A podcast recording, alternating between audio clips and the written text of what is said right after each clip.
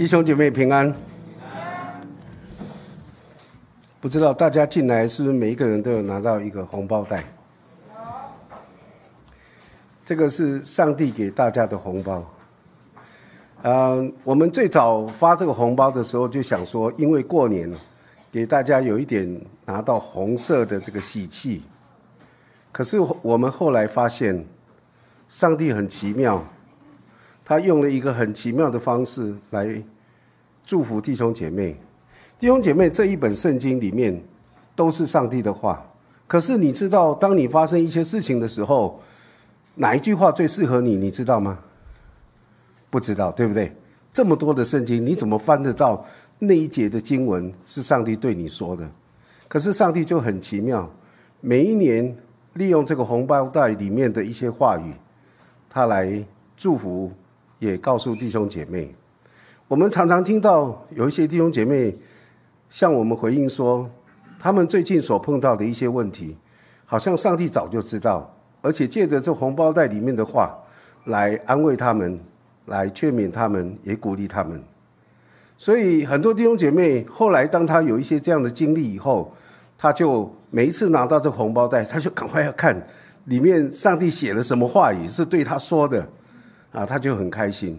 后来我们发现，这些话语，说实话，在编印这些圣经经节的人，他也不知道谁会拿到，那个人会遇见什么样的事情。可是上帝都知道，上帝就用这样的方式来告诉每一位弟兄姐妹，可能是你最近所碰到的一些难处，上帝有一些话对你说；可能是你这一年当中你会碰到一些的事情，上帝事先告诉你了。所以你这个红包袋带回去以后，有些人可能觉得。哎呀，好像没什么。这个经文我早就读过了，可是你把它留着。当你在这一年当中遇到一些情况的时候，拿出来看看。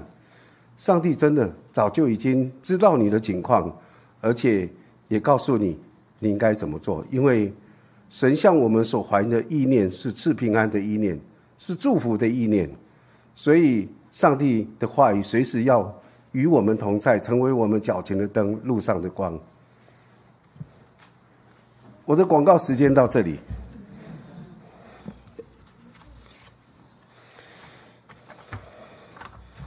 我们要来读一节的经文，约呃耶利米书二十九章十一到十四节。你可以看荧幕，你可以看你的手机，你可以看啊圣经都可以。我们一起来读这一段的经文，一起来。耶和华说。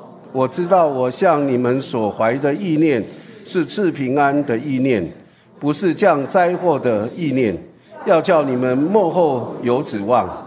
你们要呼求我，祷告我，我就应于你们。你们寻求我，若专心寻求我，就必寻见。耶和华说：“我必被你们行见。”我们一起祷告，主，我们感谢你。因为你应许我们从岁首到年终，主啊，你要与我们同在，你要眷顾我们，而且你恩典的自由要随着我们所走过的路径，要滴满的主啊，这些恩典的自由，我们向你献上感恩。主啊，我们谢谢你，因为你对我们的爱是不离不弃的爱。主啊，不管我们怎么样的得罪你、背逆你，主啊，你仍然是爱我们，爱到底。主啊，我们在你的面前向你献上感恩，帮助我们能够更认识、明白你对我们的爱，以至于让我们在每一天的生活当中，在奔跑这一条天路上，主啊，我们可以主啊保得你自己的慈爱。主啊，你真的是来祝福我们每一位弟兄姐妹，无论是在现场这里的弟兄姐妹，或者是在线上的弟兄姐妹，或者有一些弟兄姐妹在自己的。回到自己的家，跟家人在一起，都求你同样的祝福他们。我们在你的面前仰望你，主啊，我们也为许多在海外的弟兄姐妹来向你祷告，愿你的恩典怎么样临到我们的身上，也照样临到他们的身上。我们在你的面前向你献上感谢，祈求祷告，奉靠耶稣基督的名，阿门。要跟弟兄姐妹说恭喜。为什么要恭喜呢？因为呃，据说年是一只怪兽。过年的时候，特别在旧历年的大年夜十二点钟，家家户户要放鞭炮。这个年兽很恐怖哈，要放鞭炮，呃，就是要把年兽给吓走。大年初一的时候，啊，见到每一个人都要说恭喜恭喜啊！为什么恭喜呢？因为年兽被赶跑了，人也都平安无事，我们又可以开始啊，开心的来过新的一年。中国人这种过年的习俗，跟犹太人的逾越节其实有一点异曲同工之妙。犹太人在出埃及的前一天晚上，他们啊就要宰杀一只羊羔，而且把羊羔的血涂在门框门楣上面。那当这个神所派的啊灭命的使者，就是要灭埃及一切投生的这个使者。看见这个血，就越过这个家。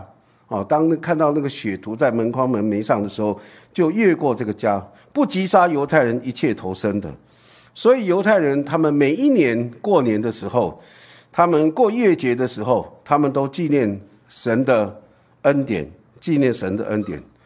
以色列人他们的平安是来自于神的眷顾跟保守，无论是他们在埃及。无论他们是在旷野，无论他们是在江南美地，都是一样的，都是一样。我们讲到这个以色列人的平安的时候，就想到旧约里面先知所说的平安。先知是旧约时代神话语的传递者，神借着先知警告百姓所犯的这些罪恶。而且提醒他们要悔改，上帝看见他们愿意照着神的吩咐去做的时候，上帝必定会再次平安的福给他的百姓。即使他们国破家亡，即使他们已经被掳掠到外邦去，四散在外呃列邦，但是上帝仍然愿意赐福给他们，在招聚他们回到上帝的面前。上帝所应许给他们的。迦南美地，所以在先知耶利米的书信里面，二十八章九到呃八到九节有告诉我们，我们怎么分辨真先知跟假先知呢？那个依据跟标准在哪里？这个真，我们来看耶利米书这里所说的，他说：从古以来，在你我以前的先知，向多国和大邦说预言。论到征战、灾祸、瘟疫的事，先知预言的平安，到话语成就的时候，人便知道他真的是耶和华所差来的先知。这个标准，从耶利米的时代，甚至在更早之前的啊时代，一直到今天，这样的一个分辨真先知、假先知的标准，依然是存在的。所有先知所说的话语。到他话语成就的时候，人就可以知道他是真先知，或者是假先知。所以在我们啊这样的一个世代里面，也有许多自称为先知的人，可是我们也看到有很多真的是假先知，甚至那个假先知的一些话语，常常带给教会许多的纷争，甚至带来教会的分裂。啊，看到很多人受到这样的一个亏损。所以，我想，呃，先知耶利米所说的这样一个标准，是可以成为我们在判断真先知跟假先知的时候的一个依据。我们可以知道到底，所以当先知说了一些预言的时候，不用太早做结论哈，因为要等到事情是不是真的应验了，才能够真知道。不过，在我读圣经的里面，也发现有一件事情是很。很奇妙，或者甚至是很诡异的，就是上帝曾经说过，他会让这些所谓的假先知的一些话语会成就。为什么上帝让这些话语成就呢？因为上帝要试验每一个相信他的人，是不是坚定的来信靠神，还是只是听信这些先知的话语？因为很多时候我们常常听了太多先知的话。我们把先知取代了上帝，那那个是上帝所不乐见的，也是不喜欢的。所以有时候上帝会容许，但是你放心，上帝不会随便的容许这些先知在那里好像为所欲为，不会的。上帝仍然会保守我们的心，因为圣灵在我们的里面会提醒我们，会告诉我们神的话语啊，在这个先知口口里所说的是出于神的，或者是不是出于神的。先知耶利米的时代有两种先知都在说平安，他们一直强调平安。一个是假先知，假先知他们是怎么说的呢？耶利米就这样子在神面前跟神祷告说。我就说啊，主耶和华，那些先知常对他们说：你们必不看见刀剑，也不遭饥荒。耶和华要在这地方赐你们长久的平安。耶和华对我说：那些先知托我的名说假预言，我并没有打发他们，没有吩咐他们，也没有对他们说话。他们向你们说的预言，乃是虚假的意象跟占卜，并虚无的事，以及本心的诡诈。所以耶和华如此说：论到托我名说预言的那些先知，我并没有打发他们。他们还说这地不能有刀剑饥荒。其实那些先知必被刀剑饥荒灭绝。这些先知特别在那样的一个混乱的时代，不断的说有平安，有平安，平安呢。但是事实上其实是没有平安的。你会发现，从他们的这些话语里面，等一下我们会让弟兄姐妹知道为什么他们是假先知呢？另外一个哦，在这里面代表人物就是先知哈拿尼亚，在耶利米书里面，哈拿尼亚他把先知耶利米景象上的恶取下来折断了。哈拿尼亚又当着众民说：“耶和华如此说：两年之内，我必照样从列国人的景象上折断巴比伦王尼布甲尼撒的恶。”先知哈拿尼亚把先知耶利米景象上的恶折断以后，耶和华的话临到耶利米说：“你去告诉哈拿尼亚，耶和华如此说：你折断了木轭，却换上了铁轭，因为万军之耶和华以色列的神如此说：我已将铁轭加在这些国的景象上，使他们服侍巴比伦王尼布甲尼撒。”于是先知耶利米对先知哈拿尼亚说：“哈拿尼亚。”你应当听，耶和华并没有差遣你，你竟使这百姓依靠谎言，所以耶和华如此说：看呐，我要叫你去世，你今年必死，因为你向耶和华说了叛逆的话。根据耶利米书的记载，那一年哈拿尼亚真的就死掉了，因为他不是按着神的心意说话，他乃是按着自己本心的诡诈。说平安的平安的，假先知常常按着自己的想法做法，想怎么说就怎么说，想怎么做就怎么做。他们不知道上帝的心意是什么，也他他们也没有提醒百姓犯罪得罪神的那些罪恶。为何百百姓会遭遇这么多的苦难呢？而怎么样能够悔改，跟神建立对的关系，重新享受神所赐同在的平安？这个是假先知所没有说的。他们常常说平安平安，但是为什么百姓仍然遭受这么多的苦难？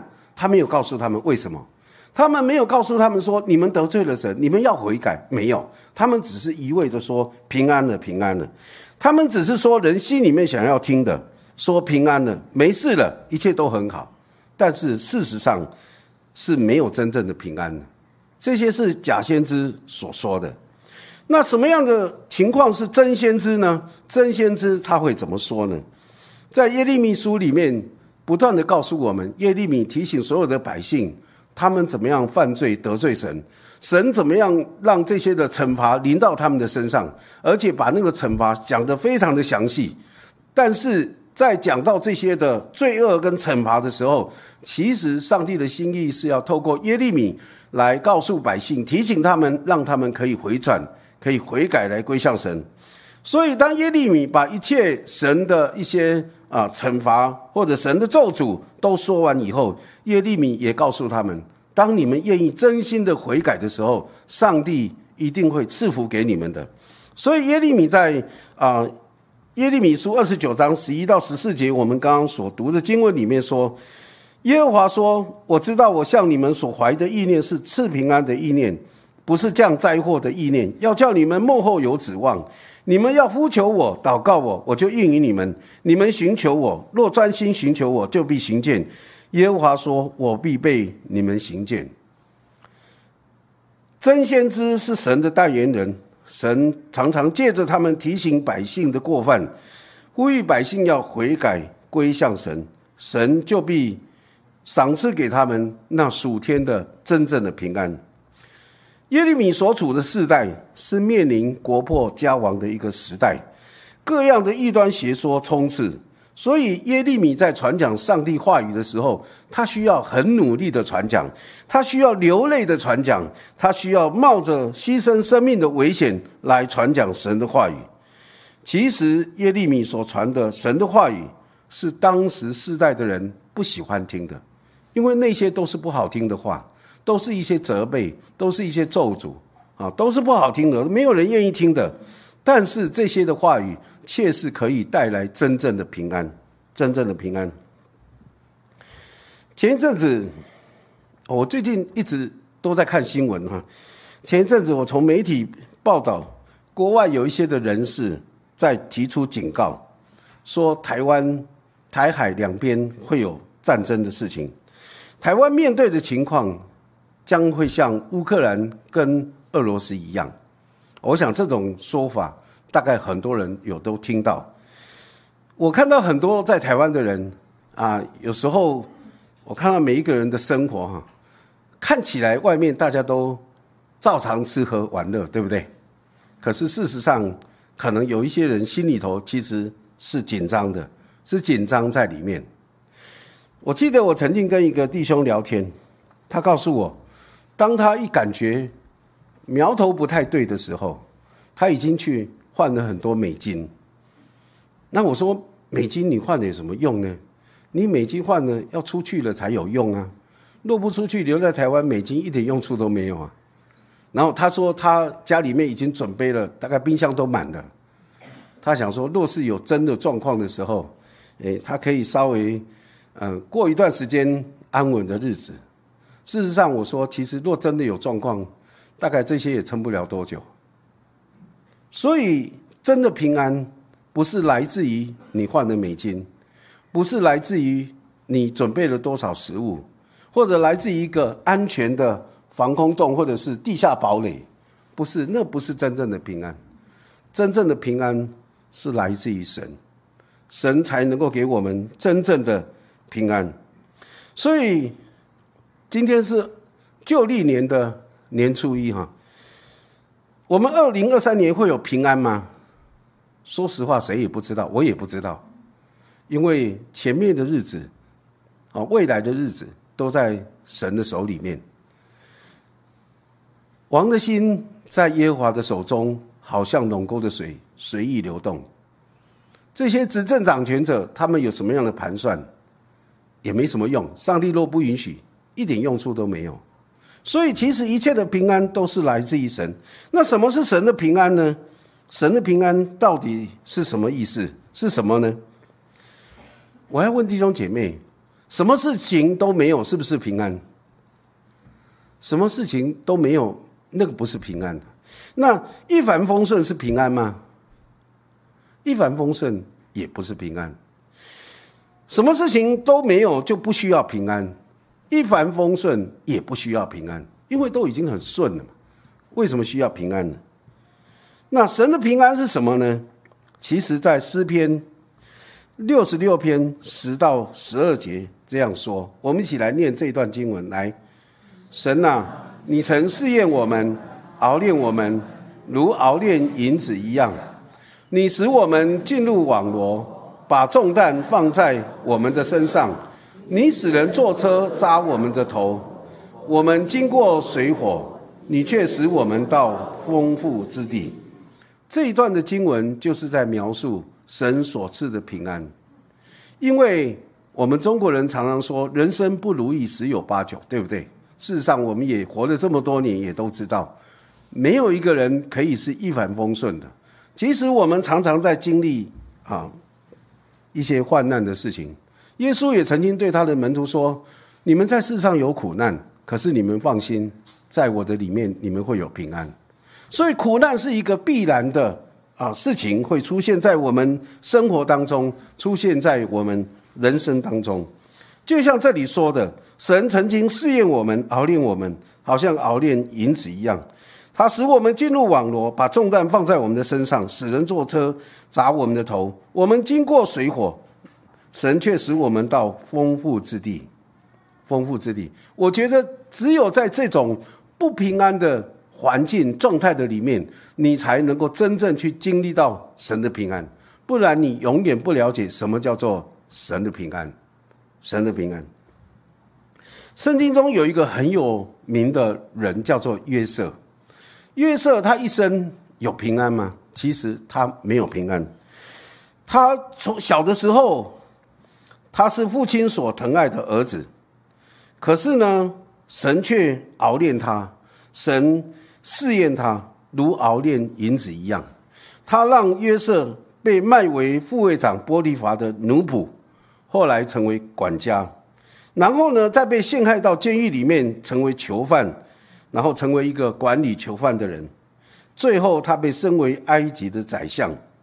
在他这一生的当中，神使他进入网罗，把重担放在他的身上，使人坐车砸他的头。他经过水火，神却一直与他同在，使他到丰富之地。这就是神所赐的平安。当他在跟面对他的哥哥们的时候，他告诉他的哥哥们说：“你们不用担心，过去你们的意思是要害我，但是上帝的意思却是美好的，因为要为我们存留在饥荒当中仍然可以生存这样的一个处境。所以，上帝预备的非常的好，预备的非常好。上帝让约瑟他本来是父亲所爱的，然后成为最低下的奴仆。”然后囚犯，可是神又把他升为宰相这么高的位置。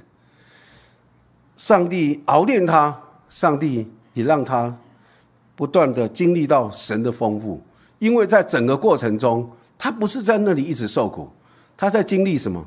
他在经历神与他同在，他在经历神祝福他，让他在波提法家里面所做的一切事情，哎，都看见神的赐福在这当中，在监狱里面。成为囚犯的时候，也是神赐福给他，让他成为一个管理囚犯者，一直到成为宰相，管理全国。没有法老的命令，没有人可以做任何的决定。但是约瑟可以做这样的决定，法老给他这样的权柄，这就是上上帝所赐的平安，让他经历神的同在，经历神的丰盛。我觉得我们真的不害怕说我们会经历什么样的处境。我们只害怕是没有神的同在，没有神的同在，你会发现你真的是没路可走。可是只要有神的同在，你放心，上帝都预备好好的。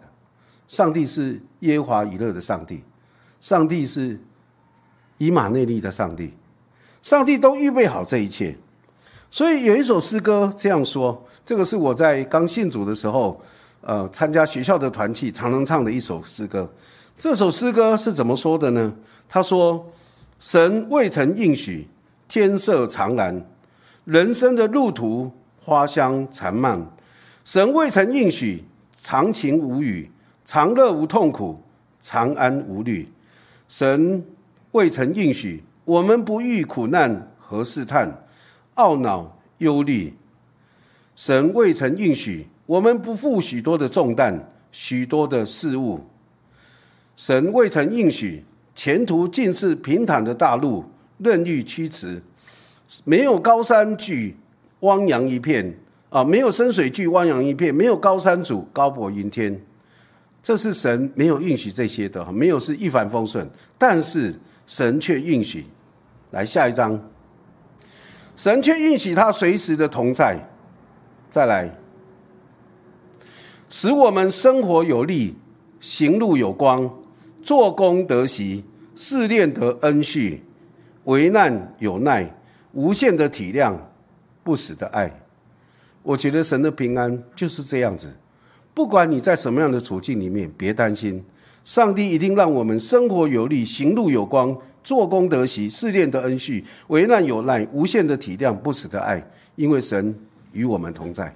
我觉得那个就是最宝贵的神的平安，在每一天生活当中，在我们这一生的里面，神不断让不断的让我们经历这一切。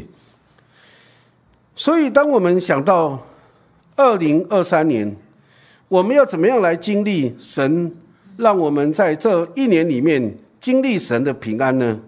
就是我们刚刚耶利米书二十章十一到十四节里面所说的。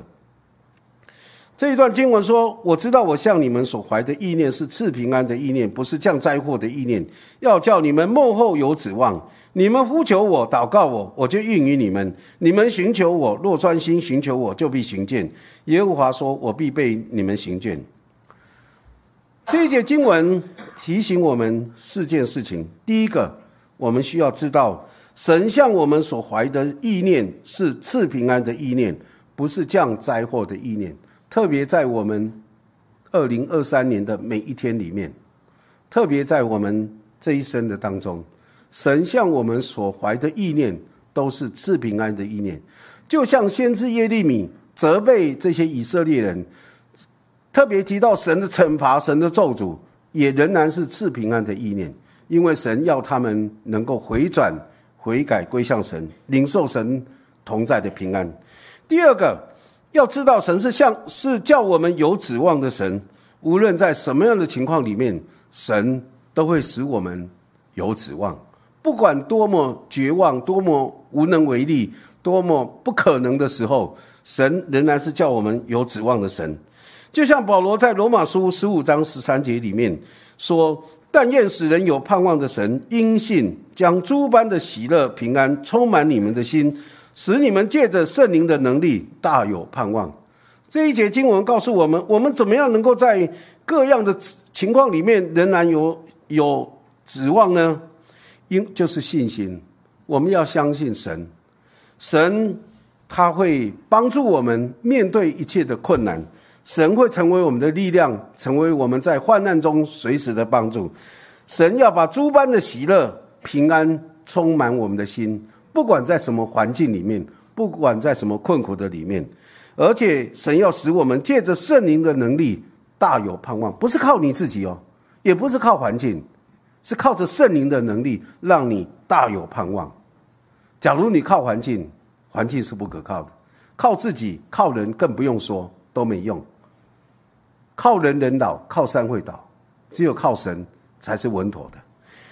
这是第二个，我们在这一节经文里面告诉我们。第三个，我们要怎么样来经历神赏赐的平安？就是要呼求主、祷告主，就主就必应允我们。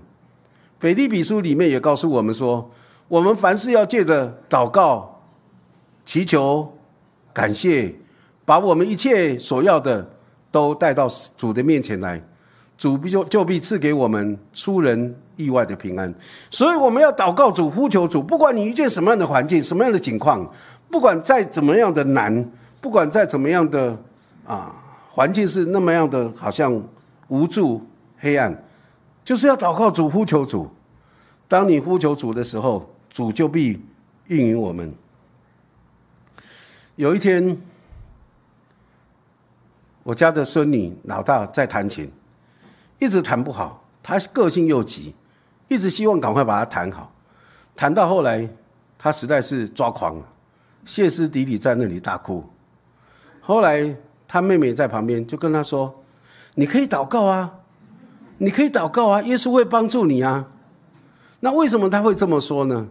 因为有一天他在学校考试的时候，他看到一个题目，他不晓得那个题目问的意思是什么，到底是要加还是要减。后来他就祷告，哎，上帝就让他突然有一个灵感，要减，啊，减了以后他发现，哎，后来老师告诉他说你的是对，答案是对的，所以他考了一百分。他有这样的经历，他就跟他姐姐说：“你可以祷告啊，你祷告，耶稣会听你的祷告，会帮助你啊。”啊，当然那时候姐姐已经是在情绪中根本听不下了，可是后来就发现，哎，他妹妹讲的有道理。因为那一天，当他去上钢琴课的时候，他发现老师没有想象中那么可怕，好像事情也没有那么样的困难，好像就就过关了。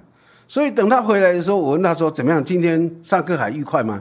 他说：“还好啊，就就是没有什么太大的哦问题哈，没有他想象那么可怕。”所以这里圣经告诉我们说，我们要呼求主，祷告主，主就必运营我们，这是神的应许。你要抓住神的应许。神说：“你祷告我，你呼求我，主就必运营我们。”你看神怎么应允你，特别在你最困难、最无能为力的时候。第四个，这里说我们要专心的寻求主，就必行见。主说他必被我们行见，这也是神的应许。他要被我们寻见。当我们专心的寻求主的时候，越是困难，越要专心在神的面前。当我们专心寻求主，他必被我们行见。耶稣也曾经说过：“叩门的就给你们开门，祈求的就得着。”还有呢，寻找的就行见，对不对？所以呢，让我们来学习呼求主、祷告主、专心的寻求主。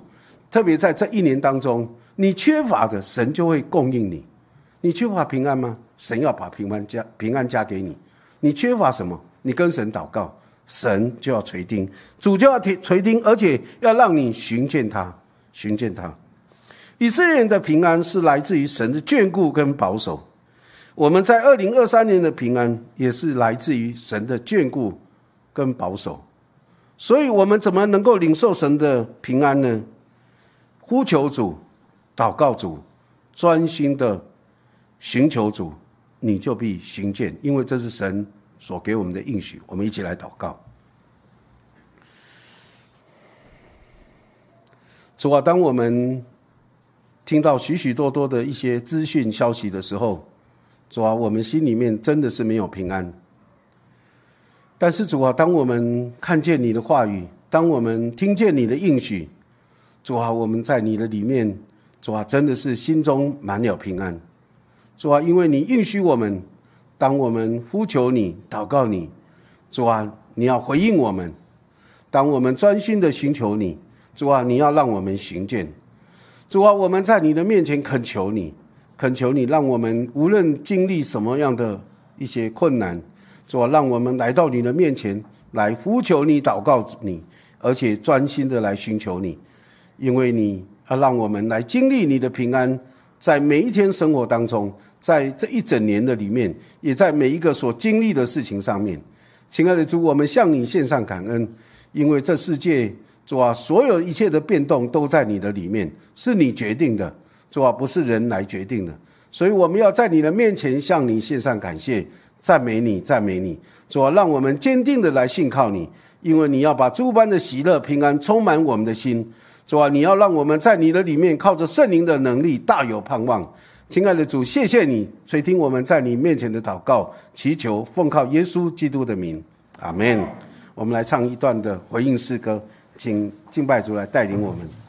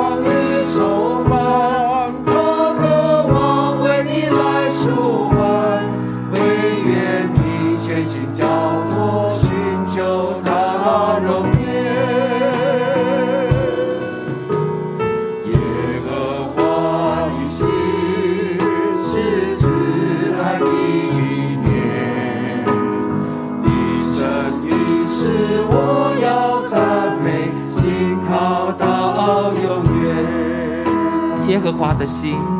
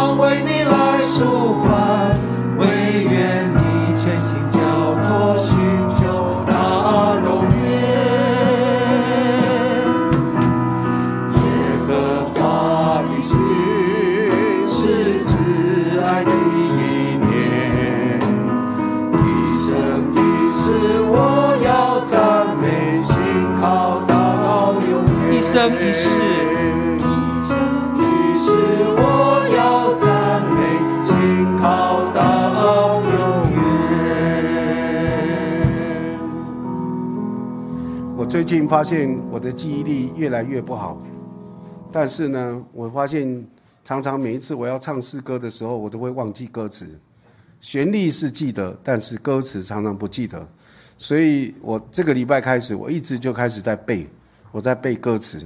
我希望以后每一次在唱诗歌的时候，那个歌词都可以朗朗上口。也鼓励弟兄姐妹，你要背圣经，也鼓励你要背诗歌，因为这都对我们每一天的生活很有帮助。我到今天为止还是一样，每天晚上半夜会起来，就把我背的罗马书从头到末了再背一遍，然后再默想。我觉得真的是昼夜思想神的话语，好不好？这时候我们再一起祷告。不知道弟兄姐妹，你在未来这一年，你会遇见什么样的一些情况？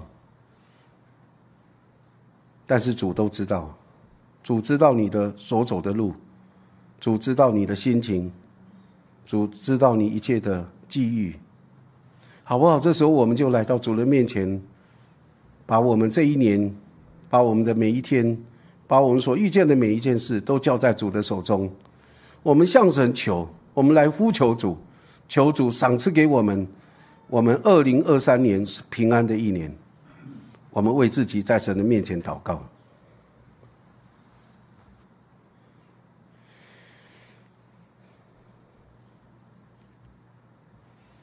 主啊，这个时候，主，我愿意来到你的面前，为我们的弟兄姐妹，无论在现场或者是线上，还有为许多在海外的弟兄姐妹，主啊，没有来到我们当中的姐妹来向你呼求。主啊，愿你来吸引我们，让我们愿意回转，眼目定睛在你的身上。让我们在未来的这一年里面，主啊，渴慕要来经历你。主啊，我们要寻求你的容面。